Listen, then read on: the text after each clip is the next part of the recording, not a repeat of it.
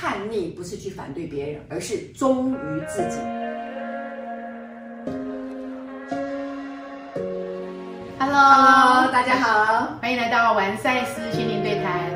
今天邀请红宇老师跟我们分享《中年叛逆》这本书。老师，最近呃，我有一个学伴跟我聊到你的这本书的时候，他提到他觉得看完这本书，他心里很震撼。我我想说哈，我很好奇说，那你震撼你这本书的震撼点在哪？他说，因为他说他一路以来就是一个标准的家庭主妇，为了老公，为了孩子，就是不停的就是呃烧饭洗衣呀、这个这样子的生活，不停的这样打转，一直觉得成就了他们啊，他们开心啊，呃，他他就他就会好。但看完这个之后，让他有很多撞击，说原来中年可以叛逆啊，原来中年呃回到自己做自己才能找到快乐。他不他一直以来不知道自己是不快乐的，以为别人快乐自己就好了。老师，你你觉得呢？你可以聊聊。对呀、我觉得你讲的很对耶，因为我写这本书之后，我有很多朋友都看了嘛，就真的都非常震撼，就是打破他们过去的想法，因为他们认为过去我就是要做一个好妈妈，我做一个好女儿，我做一个好太太，我没有说不要做，但是在这个里面，他为了要配合别人，委屈了自己非常非常多，然后到现在就是慢慢的年纪大了嘛。其实我写这本书的时候，就是其实我已经快六十岁，但是我怀写。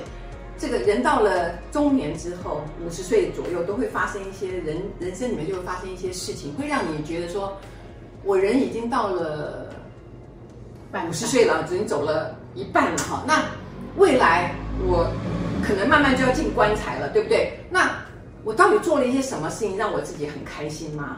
有没有？那过去很多人就会觉得说，你开心我就开心，就是我是为了你开心才开心。对。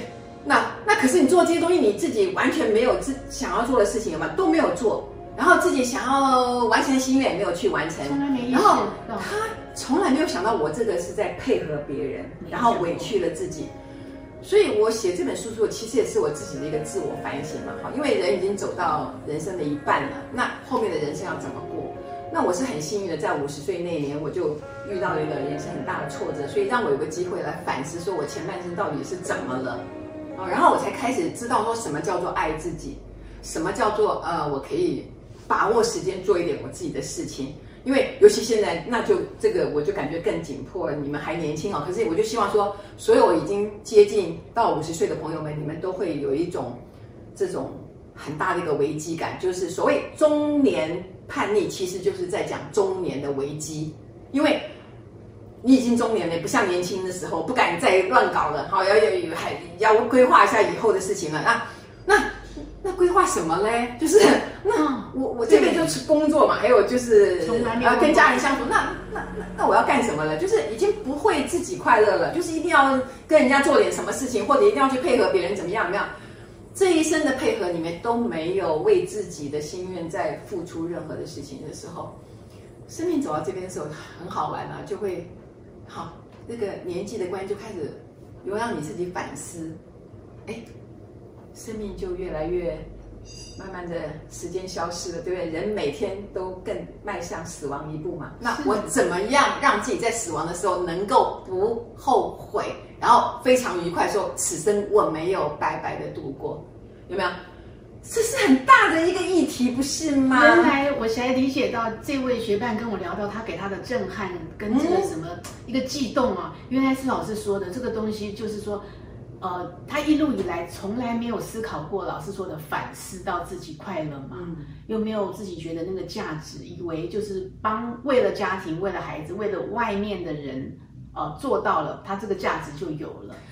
就是因为这样，很多人是为了别人而活嘛，所以他不许别人背叛他。就是我为你做了这么多，我都在为你的快乐而付出，所以当别人做了一点点稍微不合他心意的事情，他的哀怨是不是特别的深？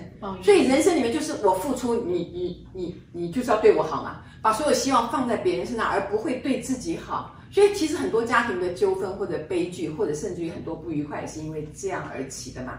因为我为你付出，所以你应该要怎么样对待我？就是因为这样嘛。很多人就是这一生里面，就是我尽量牺牲我自己，我来成全家里的人。可是他没有想到的是，当一个人这样做的时候呢，我为了你牺牲了我自己，所以你们也要为我。所以当对方或者是家人没有办法这样回馈他的时候，他就失望了，那他的哀怨就出来了。所以很多人会说，我的人生都为了别人牺牲。其实我应该这样讲，在这个时代里面，整你整个人生里面都不该为任何人牺牲，因为牺牲是没有爱的。你只能因为你爱自己，所以你爱别人。你为别人牺牲，讲难听点，是因为你不牺牲的话，你觉得你自己有没有价值？人生何必牺牲呢？没有人需要牺牲呐，每个人就应该成全自己啊，懂我意思？所以，当一个人他这一生都很委屈自己的时候，最后你会一直受委屈，受委屈，你觉得别人全部人都对你不好，那你这个人生怎么办？老师听起来像是回到赛斯心法跟身心灵的学习当中，你如何拿回自己的力量？也就是说，回到老师中年叛逆的部分，如果我们一直投射到外境，要借助到外境的这个啊，我付出了这么多，我应该要有什么所谓所谓回馈，达到我自己要的价值感的时候，你往往是无力的，然后引发了愤怒，引发了恨。对你为什么为什么这样对我？对，因为我还是要回来讲说，因为我们都是受到制约的一群人。那我们整个的行为模式跟我们人生的目标都是被制约的，就是我们就是要满足我们父母的需要，或者我们为了荣耀什么东西，或者我们应该怎么样牺牲小我成全大我，所以整个人生回顾起来，你会觉得你完全没有一点点的爱自己，就是人生白过了。可是我要这样讲，就是说。很多人就是像我认识非常多其他很多宗教团体里面，他们有很多在做慈善的事事情嘛，哈，每天出去服务别人，觉得好像自己很有事情做。可是我有非常多的个案来自于这个团体，他们就告诉我说，当他们服务了非常多人之后，就发现他们都空掉了，因为他们很想得到人家的夸奖嘛，但是到最后他们会觉得他自己空掉，因为自己都没有得到任何东西，就说哎呀，好像就是表面上的啊，就是你做的很好很好，可是。自己周遭的家人反而都讨厌他们，因为你每天跑出去服务别人，有没有啊？把家里事情放着，可是他也承认说，因为我出去服务别人，我会得到非常多的安慰嘛。可是我真正的得到这安慰之后，那个又不是很踏实的，因为那些都是陌生人嘛。那我真正最在乎的是谁？其实还是家人的这个爱嘛，有没有？所以一个人，当你发现说你这一生没有为自己，你都在服务别人，或者是或者是为别人做的时候，其实到后来你会非常非常的空虚。那老师听到听你这样子讲到这一段的时候，你的呃原来很多的这个老师说的个案当中的中年，然后他用这样子的呃，他觉得用这样的奉献啊去这个行善或者去帮助别人，我可以得到这个价值。他反观自己反思之后，发现他不并不快乐，然后家人也不认可，不认可，也也不觉得说他这样子有得到这样的价值。那如果我们如果能从所谓中年的叛逆找到自己，得到快乐，我们如何知道？我要什么呢？假设我已经对，所以讲讲到这个中年的叛逆，我们要先定义什么叫叛逆嘛。我在这个书里面就有讲哈，是那这是奥修这个心灵大师讲过的话。他说叛逆不是去反对别人，而是忠于自己。所以我们不是去反对别人嘛，你不要去。有些人他习惯改不了，他就是要这样子，有没有？你不要去管别人怎么样，但是你要勇敢的做自己。所以其实回想起来，我走这条路走的也是，就说。我一直都举例嘛，就说当初其实我去印度的时候，其实被也是被很多人批评嘛，说你怎么这个太太把先生放在家里，就一出去就一个月或是两个月，有没有？其实我那时候也是非常挣扎的。可是当我越去，我在那边找到我的平静，然后做我自己喜欢的事情的时候，我反而对我先生更感激，因为我觉得你有支持我。那我现在也看到说，每次我回去之后就对他很好，然后呢，我就因为我已经做了自己喜欢的事，我很愿意分享，然后我愿意花更多的时间在他身上。所以这个是出于我自己非常心甘情愿，而且觉得非常快乐的东西。所以我就会发现说，哦，原来当我自己先满足我自己之后，我给别人的东西才是最真实的，而不是说啊，我觉得应该给你我才给你，而不是说，就是我后来是很喜悦的分享，有没有？我很感激他说啊，其实你愿意让我有一个这样自由的时间，然后我去做这些事情，有没有？然后我得到了非常多的快乐，我愿意把这个快乐回来回馈给你。有没有？所以后来才能够慢慢慢慢的延续下去嘛。那我的伴侣也真正的感受到说啊，我在那边真正的得到我的快乐之后，我开始会分享我真正的快乐给他了，而不是说一面帮他服务一面骂，就是一面抱怨呐，哈，就是这样搞，有没有？是，难怪了。就是老师的提到，就是说，哎，你的个案当中的回呃回馈当中，居然说并没有喜悦。我这样子牺牲的、奉献的这样的行善，为什么我没有喜悦？家人也不认可。也就是说，老师刚呃呃，我们之之前前面一集有聊到，老师说你如何从你的家人亲密关系看到自己。那如果他们是呃呃否定你的，或者并没有觉得你有价值的时候，你如何去看看，感觉自己内心是不是你真的有觉得自己有价值吗？或者真的觉得自己肯定自己吗？这个牺牲东西有给你带来快乐吗？是这样看的，对吗？所以如果我们要呃如何找到我们中年叛叛逆而觉得自己的价值是喜悦丰盛的时候，就是可能要去慢慢去摸索，说什么事。我真正快乐的，而不是觉得说好像外境的，哦，我去牺牲奉献，我去行善的那个才是真正快乐，并不是这样看。对，因为那个叛逆这个字，其实听起来好像不是一个很好的字嘛，好像觉得你要做一些什么大逆不道的事情。因为会讲叛逆，是因为这个事情，这个社会就是要你乖乖的，要你循规蹈矩的，要你就是，哎，你太太就像个太太，先生就像个先生。可是什么事情，如果你这个人不快乐？你就说啊，我就像很多人说啊，结婚我们就睁一只眼闭一只眼，就是忍耐就好。其实我觉得婚姻不要用忍耐的，婚姻要用非常了解的态度，就是了解，当我快乐，我才有办法给对方快乐；我不快乐，我就我就会乱搞，有没有？就是故意就是惹你也不快乐。所以当我体会到这些东西时候，我开始知道说，哦，原来叛逆这个事情是这么重要，是我叛逆的是别人认为不对的事情，但是在我来说是非常对的，因为我先注意。我自己的内在的感觉有没有？我先注意自己的内在的呃有没有喜悦有没有？所以当我自己真心喜悦的时候，我我我我给我家里的人的每一个那种我所做的事情都是心甘情愿，而且非常开心，有没有？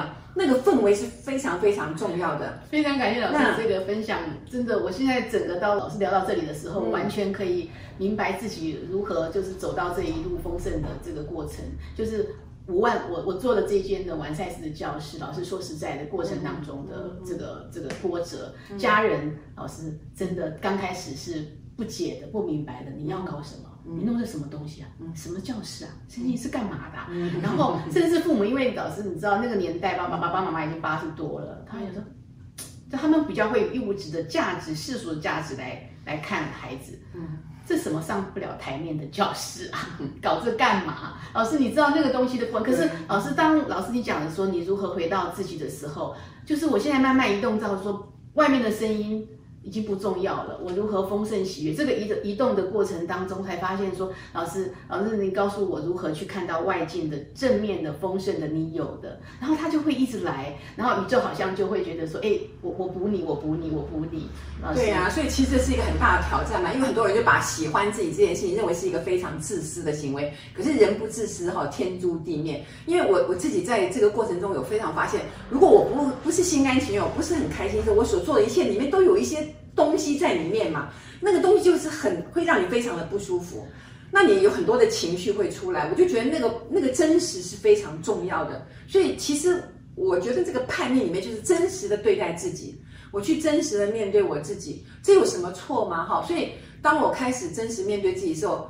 你真的开始进入一个比较喜悦状态的时候，突然旁边的反对声音都没有了，因为他们看到一个非常正面的结果嘛。所以原来就是老师你说的，就是说不管外境给你的这个所谓呃价值的这个认定，你就是以世俗眼光来看你的时候，你如果内在的这个坚定的部分，那个就是我要的时候，那自然而然就是宇宙就会补足你该给你的东西。对，假设老师刚刚讲说行善，你误以为你行善或者奉献，哈，无私的这个东西，你会得到。到丰盛的时候，但其实你内在并不因为这样而丰盛的时候，你会一直在这个东西来讲否定自己。对，外界不要讲不要讲说是服务别人了，就像我们把很多好东西给了小孩，或者是我们为小孩做了很多事情，你后来还是要跟他要嘛。你刚刚说啊，妈妈为你做了什么，爸爸为你做了什么，有没有？就是说，其实你最应该的是给你自己嘛，然后你自己有你。小孩也有，有没有？大家都很快乐，你干嘛？为什么要牺牲你自己呢？你所认为的那个牺牲是一点价值都没有的。而且我在中年叛逆里面有特别提到，人生